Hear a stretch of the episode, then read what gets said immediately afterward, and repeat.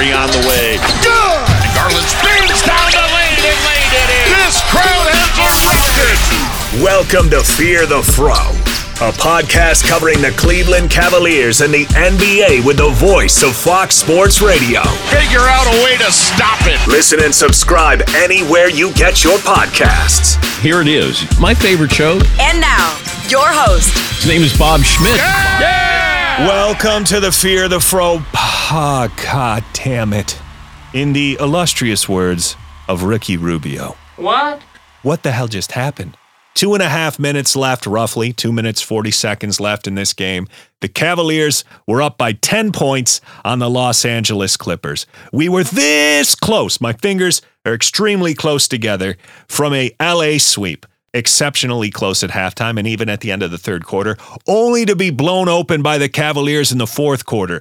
Kevin Love sinking threes, Donovan Mitchell sinking threes, and then they go up 10. There's two minutes, 40 seconds left. Mistake after mistake, urgency gone, turnovers, fouls, letting them live at the line, 18 free throws in the fourth quarter. They gave up points at the line, they gave up points in transition on steals, and a couple of bad foul calls or lack of goaltend calls, and that's all she wrote. And the Clippers kept the defensive pressure up. Norman Powell came through when it mattered. 13 points in the fourth quarter, 17 points overall, 5 of 6 from the floor. Paul George, another excellent night despite the fact that he basically vanished. Only 3 points in the fourth quarter.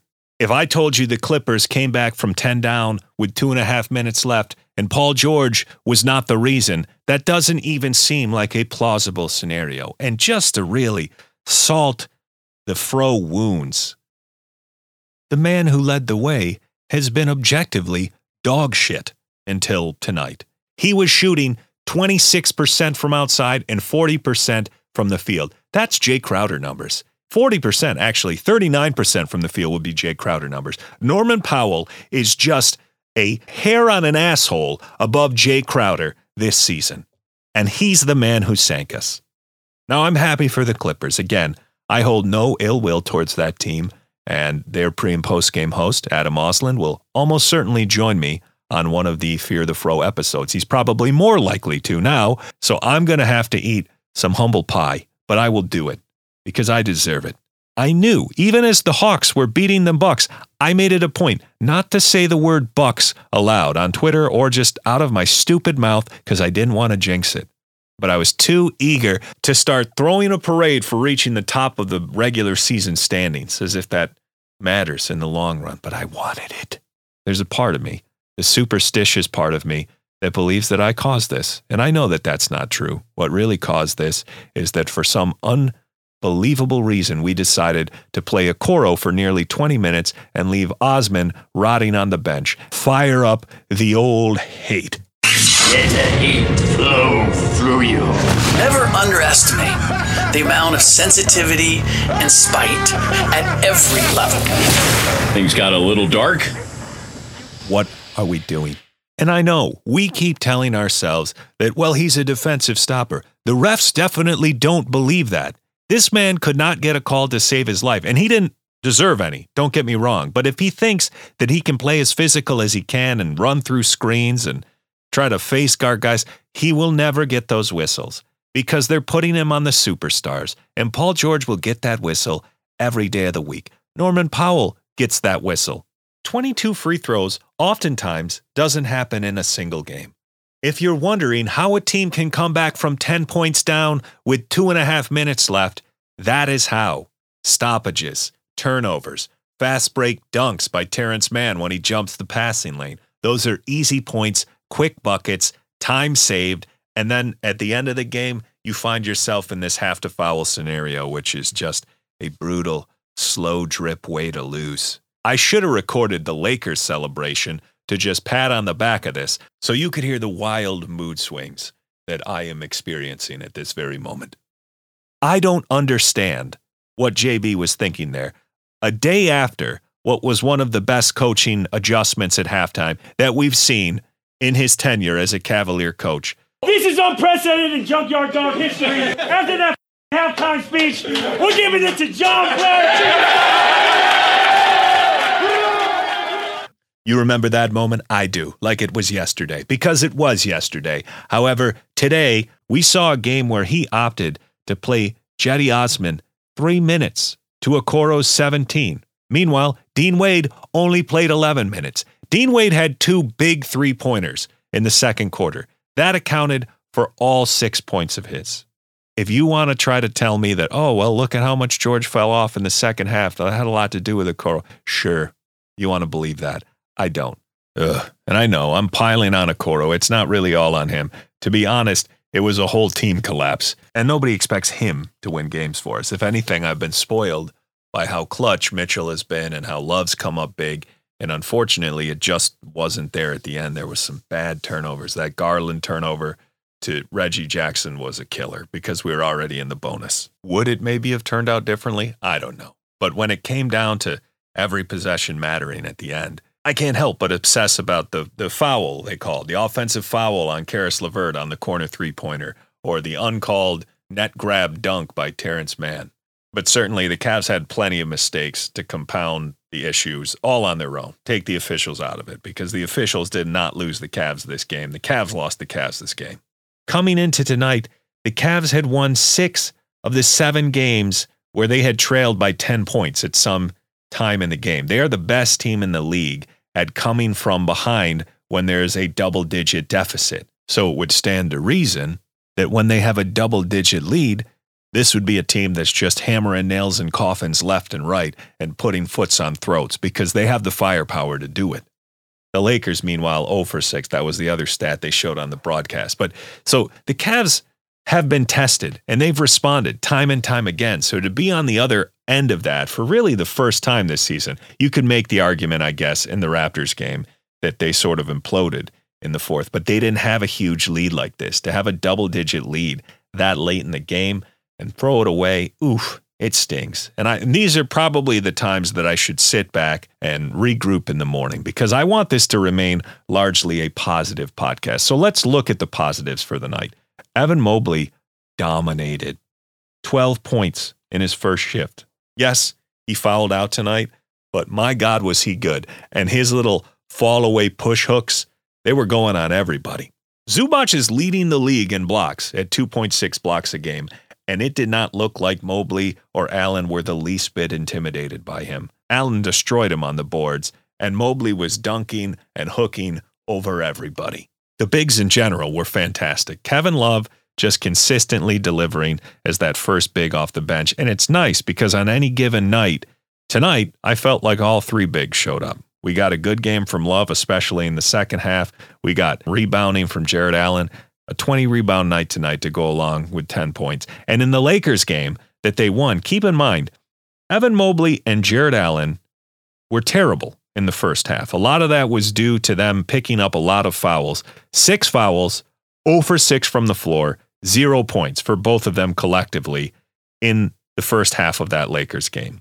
And then in the third quarter, Jarrett Allen matched the production of the entire Lakers team 16 points and nine rebounds for him in that quarter. The Lakers just 16 points for them as a team. And we saw what happened a 17 0 run by the Lakers at the end of the third, early fourth quarter to win that game going away. And all the guys who were hurting them in the first half, very muted second halves. LeBron James, Russell Westbrook shooting over 70% in the first half, shooting over 65% from deep in the first half. And their fortunes changed dramatically. As we alluded to, I played the audio. JB gave a hell of a speech at halftime, it was reported. And what do you know? Grandpa Love and the Cavaliers came back in the second half. And tonight, I thought perhaps we were going to see something similar out of the gates in the fourth. Love leading the way. Cavs sort of blew it open, but it didn't happen. We don't need to dwell on this. Let's focus on what's ahead of us. The Sacramento Kings, another late game on the West Coast where they'll take on a team which has had some changes, some additions in the offseason. The big differences between this year and last year so far are that De'Aaron Fox has had a bit of a renaissance, a return to form after he signed a big max extension. He had a dip in production. There was questions as to whether the Kings should have kept him or Halliburton.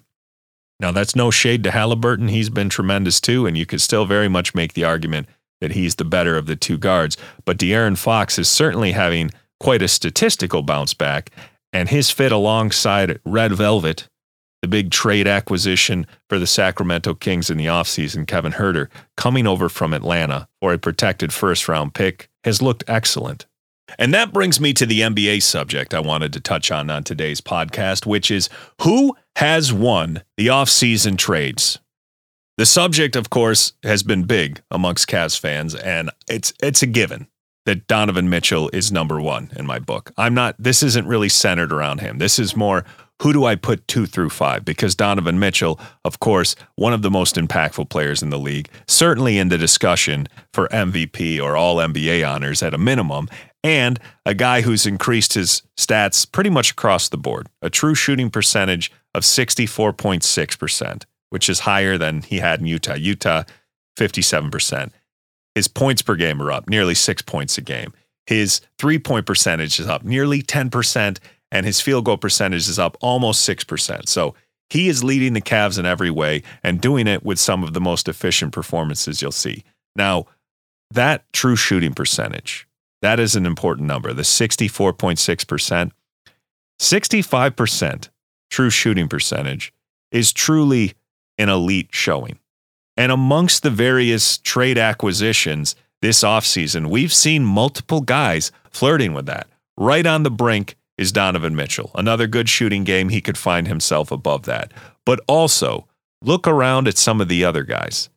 In my view, number two on this most impactful trade acquisition list comes from the same deal that brought Mitchell to Cleveland, and that is, of course, Lauri Markkanen, who moved from the Cavs in a role where he was not needed to do the primary scoring. He wasn't needed to do the primary rim protection or even rebounding. And he's increased his role and importance in that Jazz system to the tune of 22 points a game, nine rebounds a game, three assists a game and he's shooting better from the floor. Now his three point percentage has dipped. It started out hot. He is now shooting sub 30%. But we saw a similar tale from Lauri Markkanen when he was in Cleveland. His first half offensive production was not very good. He was off, but he ramped up as the season went on. And the role he's playing with the Jazz is very interesting because he certainly entered a high pressure situation in the sense that he was coming to a team which has blown up their core, traded away Mitchell and Gobert, a defensive player of the year, and now he and Olynyk, very different big men, stretch bigs, would be manning the front court. And that team has done better than anyone expected, currently leading the West, in part because they played 12 games, but they're 9 and 3 and winning more than anybody expected.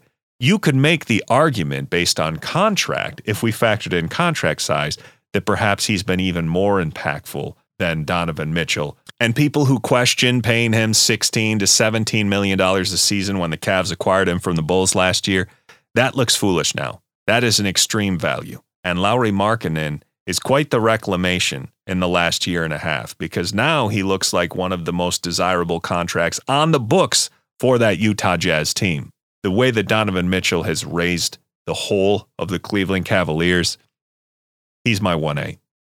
I do think Lauri Markkanen is number two. Number three for me would be another guy who has come into a situation where he's been able to complement the roster very well and provide more than what his mm-hmm. contractual value is. And that is the man that we're going to see in the next game against the Sacramento Kings. That to me is Kevin Huerter. Huerter! Now I know what you're saying. The Hawks got rid of Huerter, brought in DeJounte Murray, who's a better player. I mean, Murray is having a good start of his own with the Hawks. Helped lead them to victory tonight against the Bucks. He's scoring more. He's averaging two and a half steals a game. He's making more threes. But the reason I wouldn't give him that distinction is because he was already an all-star guard. We knew what he could do in San Antonio. He's doing very similar numbers with the Hawks. They are a good team, but the surprise element or the exceeding expectations element isn't there in the same way it is with some of these other guys. But here is why I am more impressed with what Huerter's doing.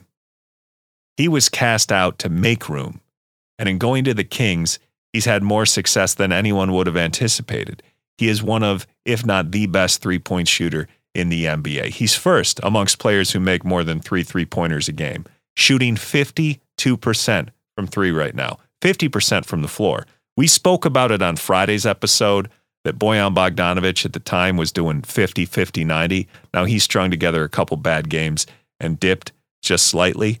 But the fact that Kevin Huerter, a guard, is a true shooting percentage of 67.7% is unbelievable. Most of the guys who lead true shooting percentage are big men who can shoot free throws and are fairly efficient. Bol Bol is leading the league right now. Uh, Mikal Bridges is always up there. Nikola Jokic is always up there. Steph Curry, he's nearly 69%. So there are guards who do it. But the Cavaliers, for example, have two guys who are flirting with 65%. Kevin Love at 64.9%, and of course, Donovan Mitchell, as I alluded to. So you have bore witness to how good those two players have been for the Cavs this season. So that should put into context for you just how difficult it is to do what Kevin Huerter is doing with the Kings. And he's making the threes from all over the court. He can do it on the run, both elbows, the corners. This is a guy who is deadly, and he simply didn't get the platform that he's given with the Kings.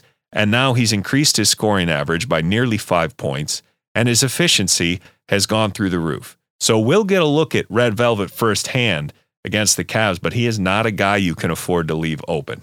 So number two for me, Lauri Markkanen. Number three, Kevin Huerter. Number four, this is a toss-up.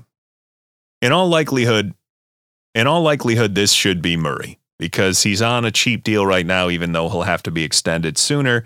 And yes, maybe he's not doing more than what he was doing, but he's been impactful. He still put up numbers. Some people thought he would regress playing alongside Trae Young, and he has not done that. So credit to him there.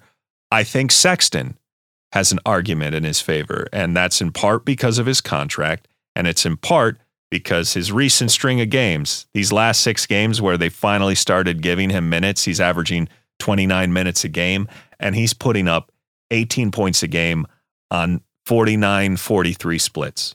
43% from three point land is excellent. So that would put him back in the conversation as having returned to form and getting close to the type of output that he was doing during his time with the Cleveland Cavaliers. He's got more talent around him than during his era where he was the Cavs' leading scorer, but certainly still showing that he's quite the scoring spark plug and he's doing it very efficiently. So one of those guys would probably be my pick there. Some other guys I think that deserve to be mentioned.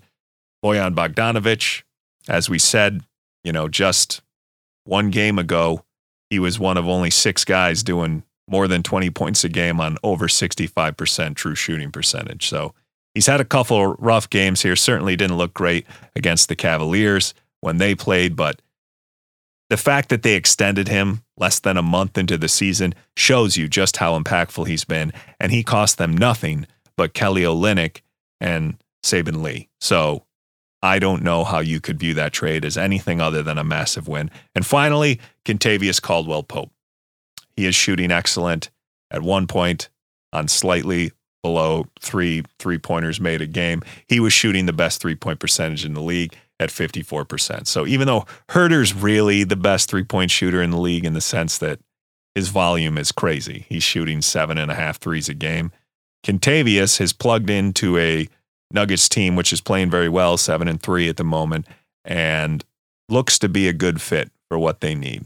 Tenacious defender, good outside shooter, and just an excellent role player to plug in alongside all the guys who've come back. Jamal Murray, Jokic there, Michael Porter Jr., and of course Aaron Gordon. So those would be the guys that are near the top of my list for most impactful trades. And we'll see how that shifts as the season goes on. I think Colin Sexton has a pretty high ceiling if he keeps getting minutes and he keeps working his way back from that injury, but he's been very good as of late. And we will see what happens with some of these other guys. Will Markkanen come down to earth? I know the small sample size would lead you to believe that the Jazz aren't going to finish the season as the best team in the Western Conference, but certainly I do think there's room to believe that perhaps we overestimated the impact that Rudy Gobert had on their ability to win, and that there is something to be said for chemistry, balance, floor spacing, cohesion, and just the general pride of players to disprove this idea that they're not winning basketball players. If anyone should have a chip on their shoulder, it should be Colin Sexton and even Lauri Markkanen to some degree because he was here for one season. He didn't even get a chance to prove that what we saw last year and the Cavs making a big leap was something that he was critical to. So, certainly that's a trade that's worked out on both ends, but we'll get a chance in this upcoming Kings game to see yet another trade acquisition who has been supremely impactful, and that is Red Velvet. We'll get to see an excellent rookie in Keegan Murray and De- De'Aaron Fox and Sabonis playing very well in their own right, but they're very established stars. So we should have expected as much. Anyway, that is the Fear the Fro podcast for today. I'm Bob Schmidt. Follow me at Fear the Fro Pod on Twitter. Please rate, subscribe, like the podcast. If you did, in fact, like the podcast, certainly I can understand why you might not after what was a fairly negative kick in the nuts. God damn it, we lost podcast. But the next one won't be that way. So join me then on Fear the Fro. Levert, lob to Mobley. Pow! This has been Fear the Fro. If you like the show, subscribe and rate wherever you listen. Our guy, Bob Schmidt, always gets a reaction out of it. Join us next time for more Cavs and NBA coverage.